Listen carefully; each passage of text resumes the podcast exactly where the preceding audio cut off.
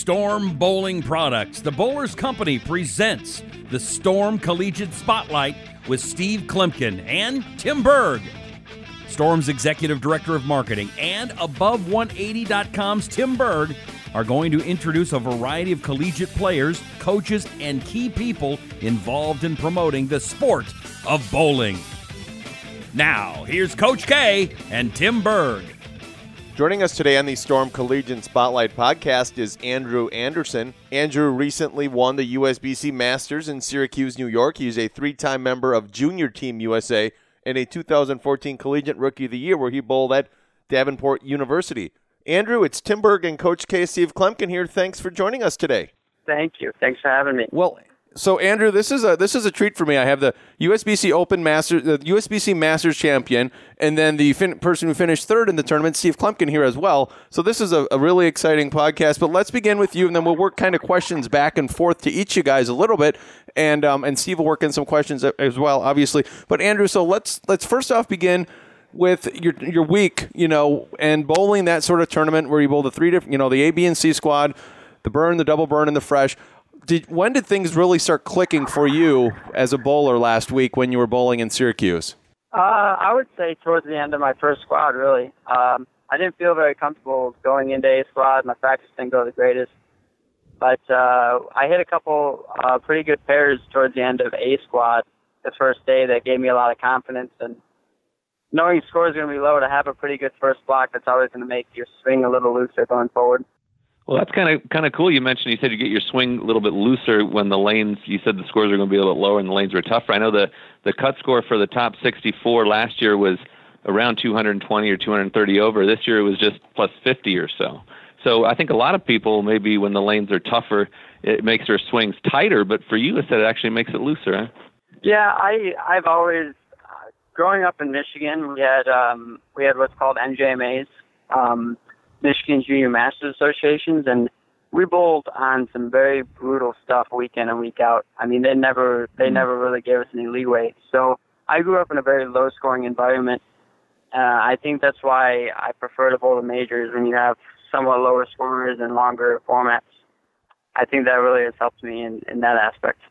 So th- this question is kind of uh, Andrew. Love your thoughts, and then Steve as well. I watched a lot on Extra Frame. They did a great job of coverage of this sort of event. But the unique thing with the Masters is pretty much anyone can bowl. I mean, you, you pay your money, you get to shoe up. So, Andrew, as someone who bowls a lot of PBA events, and Steve, obviously bowling in college and bowling on Team USA, you understand the drill too. But when you're bowling with people that maybe, let's say, aren't as experienced, you could say, in bowling these longer form tournaments, did you have to deal with anything, Andrew, to that? And then once you get through to the finals, you know, once you get to the 64, it's like, whew, now we're the way people can play the lanes in quotation marks the correct way, and, and the scores might go up a little bit, or you, you'll start to see the patterns break down a little bit different? Yeah. Um, I would say qualifying, you cross so many pairs where you don't, like, you can always look in who was there, but you may not know names as familiar as when you're bowling just a normal tour event where like you might follow a Rash or a Belmonte or a Tommy Jones and you, and you kind of have a good idea of where they'd be playing the lanes.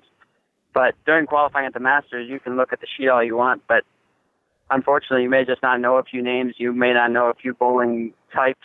So uh, it's more it's more of a guessing game, and I think that's definitely a reason why scores are so low. Is when you put something a little harder out, pair to pair becomes very dramatic in how big of differences there can be when you make the cut, I mean, you're going against the top 64 of that week, and, and generally speaking, you're not going to, everybody's going to belong there. Uh, is the best way I can put it. And Steve, did you notice that as well when you went from from pair to pair and even from end to end at the uh, the center in Syracuse? Yeah, I did actually. I noticed there there definitely was a difference, and one of the kind of cool things I picked up on, which I thought was was a good observation from the tour reps and I was chatting with, uh, chatting with the guys with Timmy and Jim and and Mike, they uh, they had all uh, kind of reiterated sort of the same thing, which is when you go to the new pair, you really your first couple shots on each lane is just going to try, you know give you some information and feedback on what it's going to be like, and then come frames five, you know, through the tenth is when you better have already made good enough decisions and good enough shot making to figure out exactly what your move's going to be.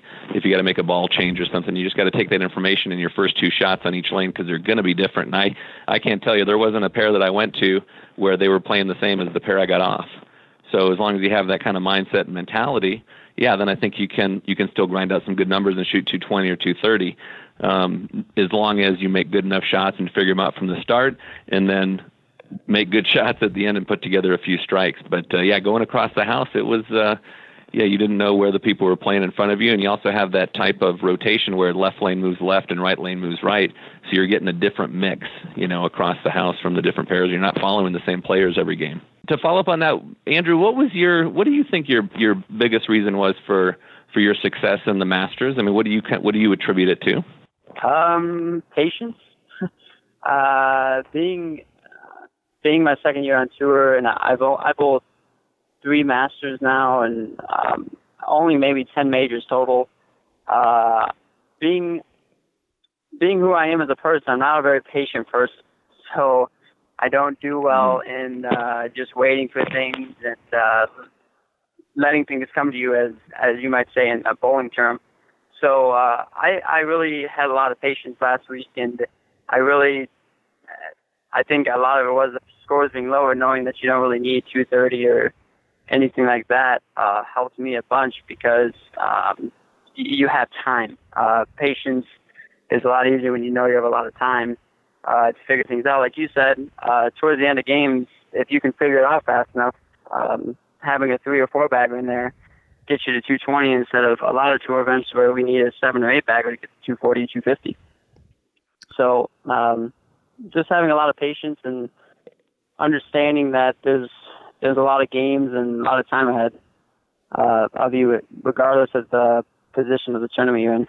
All right, so this question again, kind of for both you, but Andrew, let's begin with you first. You you made made the show back a few months ago. How did making the show and being on TV help you with the nerves a little bit? You could say then versus now, and then Steve. It's been 17 years since you were on TV. I'm sure that was one of those things that you're just it, it didn't see when you guys watched it. And Steve was funny; he told me he hadn't watched the show yet. Neither of you guys looked nervous, and and um, I just I couldn't imagine being in either of your shoes. But Andrew, how did you deal with it? You know, because now you're in the tight. You know, you're in you're number one seed bowling for the you know for the championship uh, of a major, and um, and then Steve, how did you deal with that as well? Uh, I mean, I don't know if anybody saw my first shot, but I had a lot of nerves there. Um, my first shot was not very good.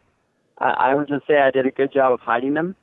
Um, yeah, the the last show last show helped me immensely in the idea of knowing what to prepare for and how bright the lights are and how fast it'll go.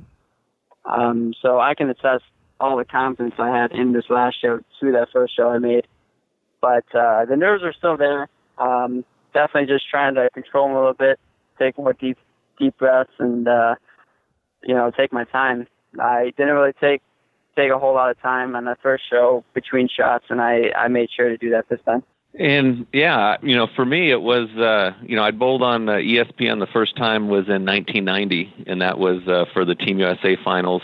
And any other shows that I've made since were always on like affiliate networks, whether it was like a, a World Cup finals for Team USA or or whether it was for a World Team Challenge or some other kind of a local tournament. It was always it was never under in a big open arena type of a setting like that too. So I think there is a little bit difference. You know, for me when I go out and bowl the Open Championships, if I'm in Reno at the stadium or I'm at the South Point, it feels different when you're actually on the approach and you've got a ceiling 40 feet, you know, above you or 60 feet above you or whatever it is, um, as compared with bowling in a bowling center with lower ceilings and that stuff. So you've got the the difference in the environment, and then you also have the added pressure um, of the lights and the cameras and that stuff. But the heat, absolutely, it's so so much warmer there, and uh, you know, just experiencing just having all those lights on there.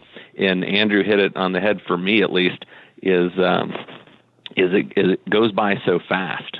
You know, before you know it, it's just like, wow, I can't believe you know how quickly that went by. So you got to be making the right decisions and and at the same time be able to kind of control your uh, you know your emotions and your heart rate and your mind because it just seems uh, like be very easy for everything to just go uh, go so quickly. So yeah, that's uh, you know for me it was a you know tremendous experience and it was unbelievable. Uh, you know, to be able to make the TV show and compete in that environment was was phenomenal for me. And uh, and bowling under those big lights and on that big stage like that, it was it was a really really cool experience.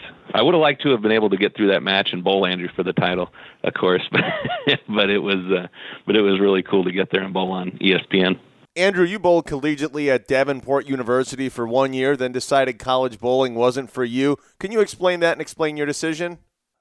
I would say college bowling. The best way I can just start off this is college bowling is not for everybody, but uh, college bowling was quite a joy for me. Uh, I loved my team and I loved Davenport, but uh, at the end of the year, I uh, definitely decided to take a different path.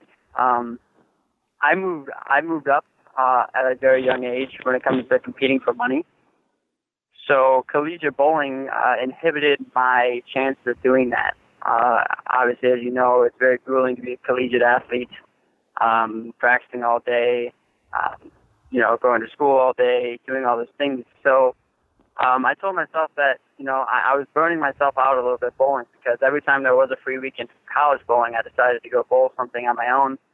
And uh, I kind of burned myself out. So at the end of the year, I had to make a decision whether it was going to be college bowling or amateur bowling because I, I just couldn't do both anymore, unfortunately.